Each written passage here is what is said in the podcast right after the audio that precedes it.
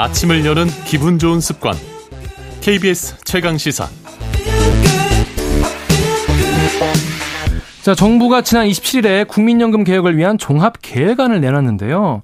이게 이 운영 계획이요. 국무회의 그리고 대통령 승인을 거친 다음에 국회에 30일 정도에 제출이 됩니다. 근데 이 계획안에 구체적인 수치가 없어요. 그래서 많은 분들이 이게 맞냐 논란이 일고 있는데 일각에서는 백지다반지 된거 아니냐 이런 얘기까지 나오고 있습니다. 국민연금 재정계산위원회 위원이신 윤성명 한국보건사회연구원 명예연구위원과 주요 쟁점 짚어보겠습니다. 안녕하세요. 아, 안녕하세요. 안녕하십니까. 그동안 이 관련해서 이제 뭐 조언도 하시면서 굉장히 바쁜 시간 보내셨을 것 같습니다.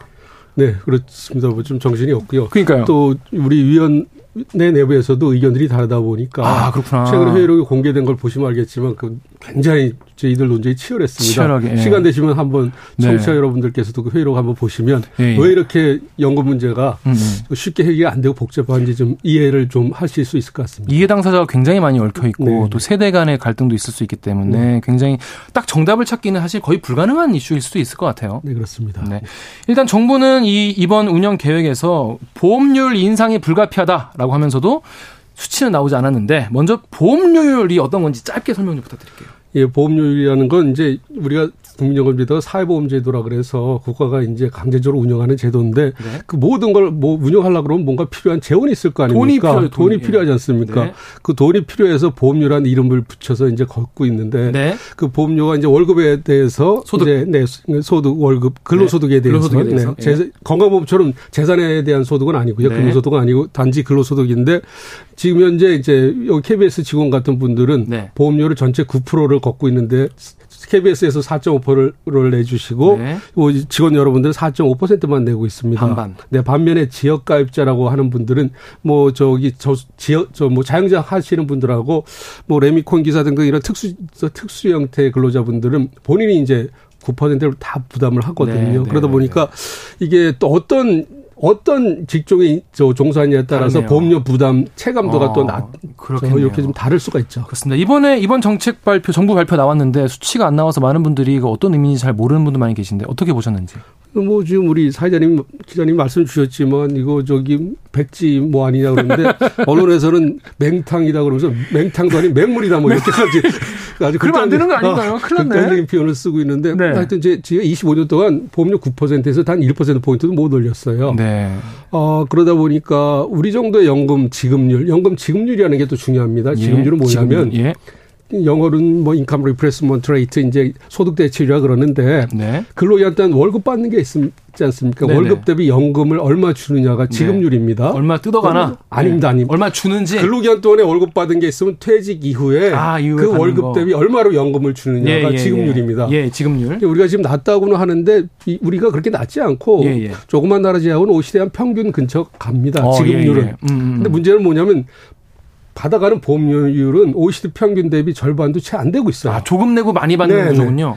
근데 이게 25년 동안 1%포인트도 안 올리다 보니까 네. 국민 여러분들은 이게 당연한 줄 알아요. 아. 우리가 빨리 올렸어야 나라. 되는데. 아. 네, 그러다 보니까 예전에 차라리 25년, 20년 전에는 그때도 경기가 어렵다 그랬지만 지금보다는 낫잖아요. 네네. 성장률도 높았고 네, 네. 여러 가지 나왔는데 그때도 어렵다고 못 올렸는데 지금 또 그때보다는 더 어렵잖아요. 네네네. 그래서 국민들 여러분들께서는 이렇게 살기 힘든데 우리한테 또 뭐 더 걷어가려 음, 그러냐. 음. 또 이런 불만들이 굉장히 팽배하게 있거든요. 또 젊은 층들은 우리가 이런 보험료 내서 연금 받을 수 있을까 또 그러다 네, 보니까 걱정하시죠. 이게 앞뒤로 모든 연령층에서 또 그렇고 특히 젊은 세대들은 더 걱정 네. 많이 하세요. 뭐 솔직히 또 여서야대 국면에서 네. 총선도 또 얼마 안 남았으니 아, 국민들 정책. 당국 입장에서는 또 여러 가지로 이것도 네네. 보험료 올린다 그러면 또 총선에서 또이 굉장히 국민 여러분들이 네.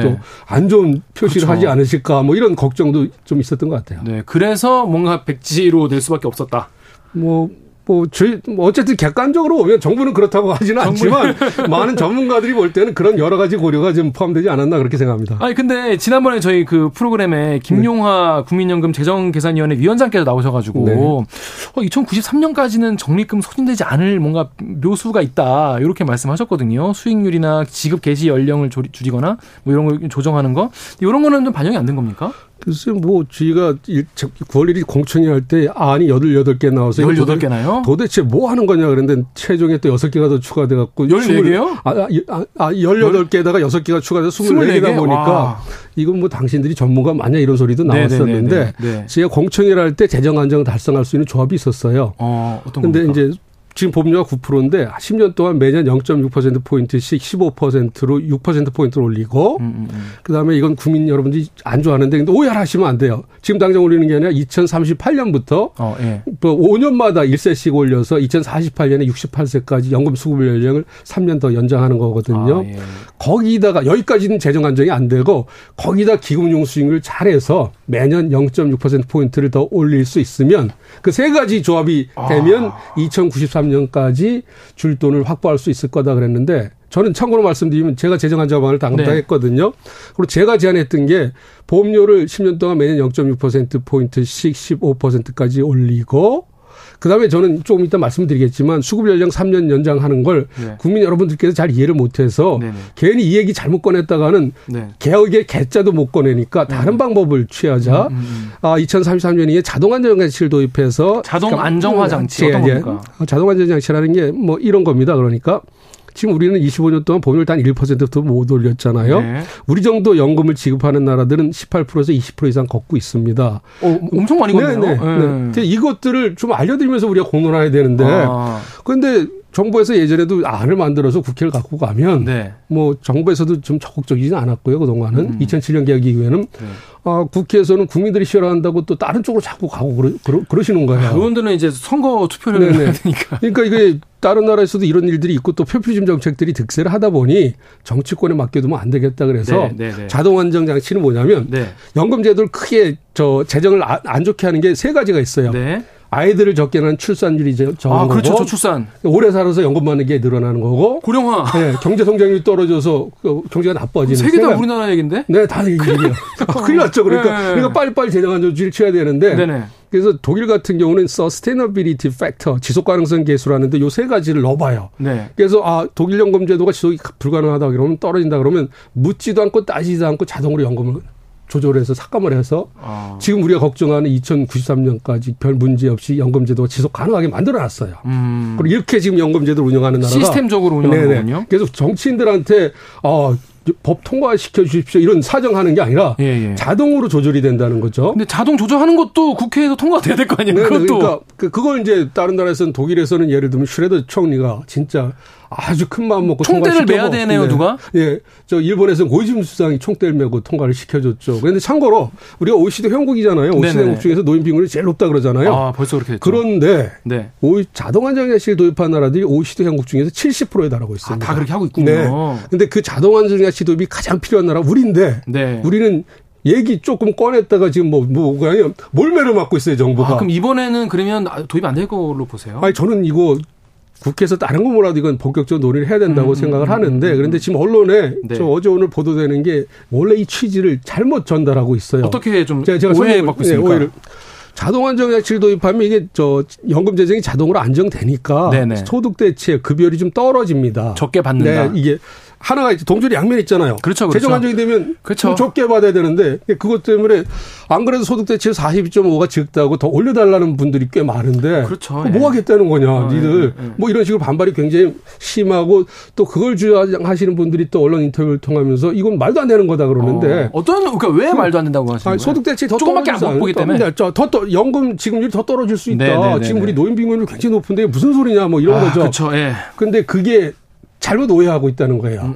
음. 뭐냐면 뭐 정부에서도 지금 아마 추진하고자 하는 건 자동 안정 장치 지금 당장 하자는 게 아니라 네네. 우리가 이미 이 저 1998년 법이 통과돼서 2033년까지 점차적으로 연금 수급 연령이 65세까지 늘어납니다. 아, 예, 그럼 10, 지금부터 우리가 뭐 제대로 고친다면 10년이 남아 있잖아요. 네네네. 10년 동안 제가 제안했던 것처럼 보험료를 어렵더라도 한 15%까지 올려놓으면 그러면 다른 나라에 비해서 그렇게 적게 부담하는 보험료 폭이 좀 좁아지자, 좁혀지잖아요. 음, 음, 음. 그러면서 받는 거하고 내는 거의 균형을 좀 맞춰진 뒤에 2033년 이후부터 장기간에 걸쳐서 자, 우리가 제도로 어느 규정을 맞춰놨으니까 음. 그 이후부터 10년 뒤부터 장기간에 걸쳐서 자동 안전장치를 도입하는데 그것도 스웨, 스웨덴 식으로 무지막지한 자동 안전장치가 아니라 네. 핀란드식의 기대 여명 계수라는 게 있어요. 기대 여명 계수. 그래서 영어 표현으로 life expectancy coefficient라는 건데 네. 이게 뭐냐면 연금 재정이 불안정한 이유 중에 하나는 예전에는 환갑 60, 40 오래 사셨다가 잔신했잖아요. 요즘엔 아 오래 사시죠. 이번 재정 추계에서는 93년에 91세까지 사는 걸로 나오고 있어요. 아, 그러니까 이렇게 오래 네, 오래, 오래 사시니까 오래 연금을 받으니까 문제가 생기는 거 아닙니까? 네네네. 그러니까 자동 안전장치는 뭐냐면 네. 연금 주는 건 똑같은데. 똑같은데. 어저 오래 사시니까 네. 받는 기간이 늘어나면 매년 그만큼 좀 차감을 하자는 거예요. 아, 예, 예. 근데 그러면 어쨌든 연금이 떨어지 줄어들잖아요. 나이 먹을수록. 근데 핀란드에서 이 제도를 도입하고 있는데 거기서 연금을 떨어지지 않게 평균 수명이 늘어나면 네. 노동 시장을 개혁해서 어. 그 병, 연금이 줄어드는 만큼 더 일하게 해서 연금이 안 줄어들게 하고 있어요. 이미. 정년을 늘리는 건가요? 네. 그러면? 뭐 정년이든 아니면 퇴직 후 음. 재고용이든 아, 재고용도. 그래서 요것도 시간 유지를 하는 거군요. 네, 어떻게든. 요 시간에 좀 꼭 말씀을 드려야 되겠는데 네. 지금 의무나유 연령이 59세까지 보험료는 KBS에서 50%를 부담해 주는데요. 네. 63세까지 자기 자발적으로 연금 보험료를 낸다 그러면 KBS 직원들 자기 보험료를 100% 내야 돼요. 아, 예. 이게 의무납입 연령의 개념입니다. 음. 이게 이게 또 뭐 이게 소득도 없는데 연금 더 내라 그러는 거 아니야. 그런데 소득이 있을 때만 있을 때만 사용주가 50% 부담해 주는 게 의무납입 연령이거든요. 네네네. 지금 우리가 59세까지니까 장기적으로 65세까지 한 5년 늘려주면 음. 음. 그, 그 연금액이 늘어날 거 아니에요. 네네네. 그리고 앞으로 더 65세에서 더 오래 일하면 이 기간이 늘어날 거고 그래서 네. 이 지금 이 부분이 좀 불가능할 것 같은데 가능할 수 있는 게 네. 지금 대통령 소속의 저출산 고령사의 네. 저 아, 그, 저, 저, 아, 경제사의 저 노동위원회 네, 초고령사의 계속 고용 네. 저 연구에서 이걸 좀 연구하고 있어요. 그래서 잘하면 잘하면 잘하면 잘하면까지 일할 네. 수도 있다. 네. 그렇습니다. 그러면서 우리 연금도 세이브할 수 있다. 지금까지 윤성명 한국보건사연구원 명예연구위원이었습니다. 고맙습니다. 네, 감사합니다. 네. 10월 30일 월요일 KBS 1라디오 최강치사 오늘은 여기까지입니다.